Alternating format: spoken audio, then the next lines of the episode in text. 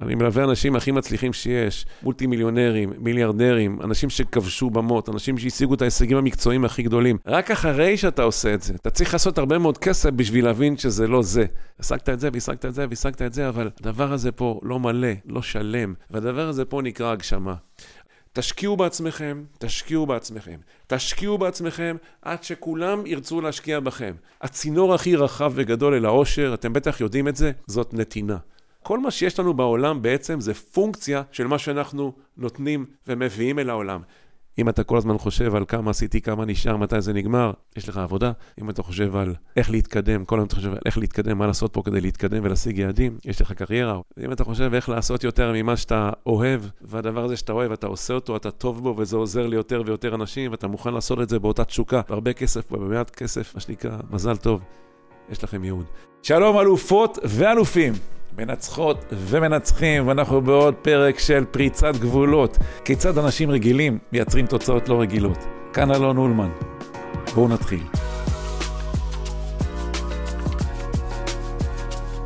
שלום אלופים ואלופות. היום נושא ישר לפוני. איך להצליח בחיים, איך להיות מאושר, איך העולם עובד, ובעיקר מה אנחנו יכולים לעשות כבר מעכשיו שיעזור לנו הכי הרבה בשביל זה. אני קורא לדבר הזה מעגל החיים, או איך העולם עובד. אני יכול להגיד לכם שלציור הזה, שציירתי אותו בערך בגיל חמישים ומשהו, הגעתי אחרי הרבה מאוד שנים של חיים בעולם הזה ולימוד נושא ההצלחה, ואחרי שלמדתי ולימדתי הרבה מאוד דברים.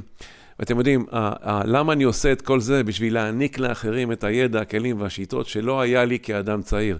אם היום למדים אותי, אם אני הייתי לומד את זה בגיל צעיר, היה חוסך לי הרבה מאוד. אז איך העולם עובד? בואו נראה ככה.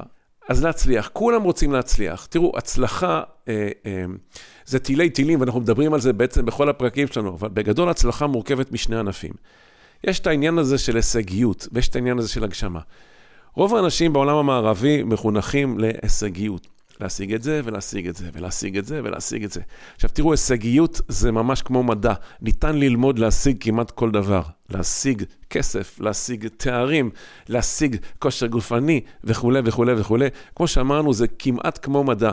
וניתן ללמוד איך להשיג כל דבר. זה שלא לומדים את זה בבתי ספר, עדיין ניתן ל... אתם יודעים, לי יש תואר ראשון בכלכלה בהצטיינות, תואר שני מנהל עסקים בהצטיינות. לא לימדו אותי שם איך עושים כסף. אז אם לא מלמדים אותנו בתואר איך עושים כסף, ורוב האנשים לא לומדים את זה בבית, כי ההורים שלהם לא עשו כסף, והמורים שלהם בטח לא, אז ממי ילמדו את זה? אבל ניתן ללמוד, והישגיות זה ממש כמו מדע. אבל אתה צריך להשיג את כל הדברים האלה כדי לגלות, כדי לגלות שזה לא זה. אני מלווה אנשים הכי מצליחים שיש, מולטי מיליונרים, מיליארדרים, אנשים שכבשו במות, אנשים שהשיגו את ההישגים המקצועיים הכי גדולים. רק אחרי שאתה עושה את זה, אתה צריך לעשות הרבה מאוד כסף בשביל להבין שזה לא זה. והרבה מאוד אנשים שמגיעים לגיל ארבעים ועשו את כל מה שאמרו להם שהם צריכים לעשות, והשיגו את זה וכבשו את הפסגות, וכמובן שהם עשו תואר אחד או שניים, והם רואים שזה לא זה. כי יש שם עוד דבר. העניין הזה של הישגיות לא, מספ... לא פותר את הבור הזה שיש פה. יש הרבה מאוד אנשים שמשיגים את זה, משיגים את זה, משיגים את זה, וכמו שזה היה אצלי באזור גיל ארבעים. אתה מבין שמשהו פה חסר, משהו פה חסר. השגת את זה והשגת את זה והשגת את זה, אבל הדבר הזה פה לא מלא. לא שלם, והדבר הזה פה נקרא הגשמה. אז הדבר הראשון זה הישגיות שהיא כמו מדע, והדבר השני זה הגשמה שזה כמו אומנות. הגשמה זה כבר אומנות, וזה כבר למשל דברים כמו ייעוד, כמו ייעוד, להיות במקום שאתה אמור להיות. ייעוד אגב לא מוצאים, זה לא שאתה הולך בחיים, ובגיל ארבעים או חמישים פתאום אתה מוצא פתק ברחוב, ואומרים לך הנה הייעוד שלך תעשה זה וזה וזה. אז ייעוד לא מוצאים, ייעוד יוצרים. והייעוד שלנו זה סיבת הקיום שלנו, זה למה באנו לעולם, זה מה אנחנו צריכים להביא כאן. הייעוד של בן אדם או חברה, גם חברות, יש להם ייעוד. למשל, הייעוד של דיסני זה להביא עושר למיליונים. ואם יש מנקה רחובות לצורך העניין בדיסני, אז לא אומרים לו את התפקיד שלך לנקות מ-A ל-B. אומרים לו, תוך כדי זה שאתה מנקה מ-A ל-B, תעשה את זה עם תחפושת של גופי ותשמח כל אחד שאתה פוגש ותגרום לו עושר, כי בעצם הייעוד שלנו זה לגרום עושר. אז מה הייעוד שלכם, אתם יודעים? מה הייעוד שלכם? ייעוד זה משהו שאפשר לנסח אותו, יש מודלים שאפשר לנסח אותם, וייעוד זה משהו כאמור שיוצרים, לא מוצאים. הייעוד שלנו תמיד קשור בלעזור לאנשים אחרים, לפתור בעיות של אנשים, לעזור להם, תוך כדי זה שאנחנו עושים משהו שאנחנו מאוד טובים בו. זה משלב את המודל של החוזקות שלנו, של הפאשן שלנו, של ה-born to do שלנו, וזה תמיד קשור בלעזור לאנשים, ויש לזה איזשהו מודל כלכלי, ומי שבעצם חי את הייעוד שלו, הוא עוזר להרבה מאוד אנשים, הוא נהנה, הוא כבר לא עובד יום אחד יותר, והוא מרוויח הרבה כסף, אהבה וכבוד. אתם יודעים איך יש למישהו אהבה, איך יודעים אם יש לך עבודה, קריירה או שליחות? אם אתה כל הזמן חושב על כמה עשיתי, כמה נשאר, מתי זה נגמר, יש לך עבודה. אם אתה חושב על איך להתקדם, כל היום אתה חושב על איך להתקדם, מה לעשות פה כדי להתקדם ולהשיג יעדים, יש לך קריירה או לך. ואם אתה חושב איך לעשות יותר ממה שאתה אוהב, והדבר הזה שאתה אוהב, אתה עושה אותו, אתה טוב בו, וזה עוזר ליותר ויותר אנשים, ואתה מוכן לעשות את זה באותה תשוקה, בהרבה כסף, במעט כסף, מה שנקרא, מזל טוב, יש לכם ייעוד. אז אתם זוכרים הצלחה. אז הצלחה מורכבת בעצם מהשגת גם הישגיות, שזה מדע, וגם הגשמה, שזה אומנות. ברגע שאנחנו משלבים את שניהם, בעצם יש לנו הצלחה. הדבר הזה גם מייצר עושר. עכשיו, תראו, יש שבעה צינורות רוחניים, דרכם אנחנו יכולים להוליך את הרצון שלנו ו- ו- ולהיות מאושרים. פרק מלא אנחנו נעשה בנפרד על מה כל הדרכים אל העושר. דרך אחת זה להצליח, זה להשיג ולהגשים, ואז אתה מאושר.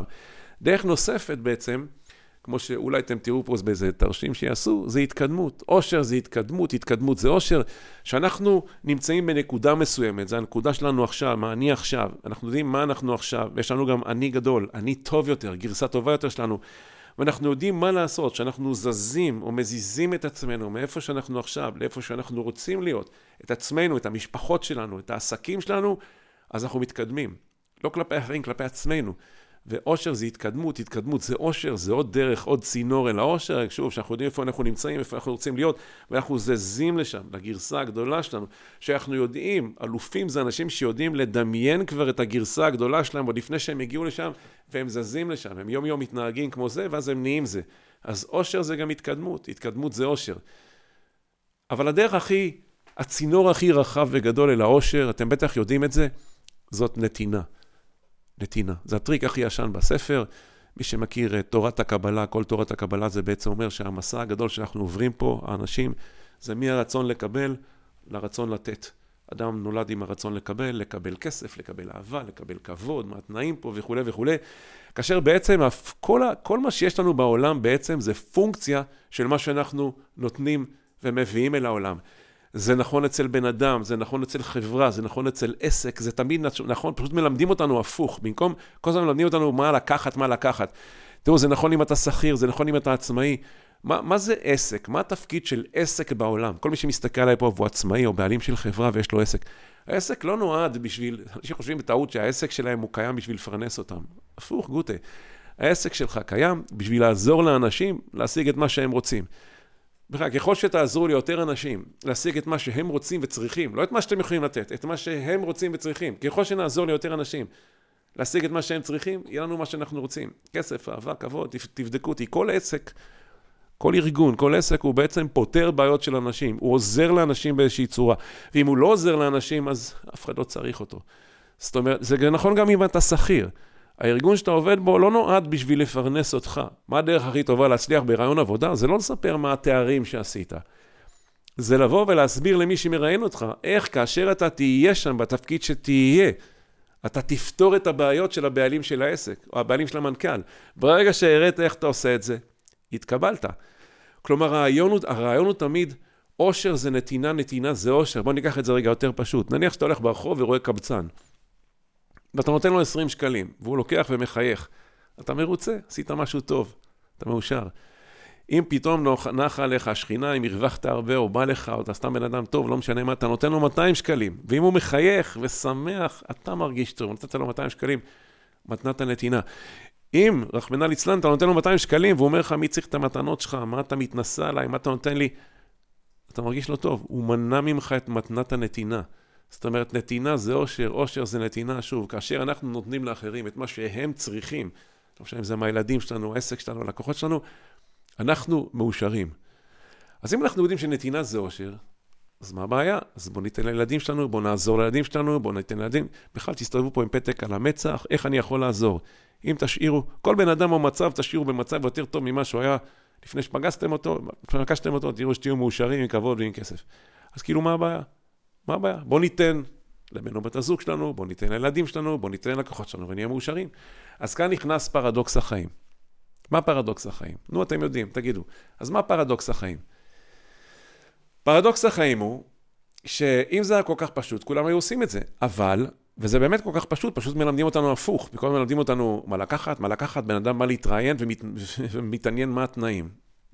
לא, אף אחד לא מראיין אותך בשביל לתת לך תנאים. כל המראיינים אותך בשביל שתפתור את הבעיות שלהם.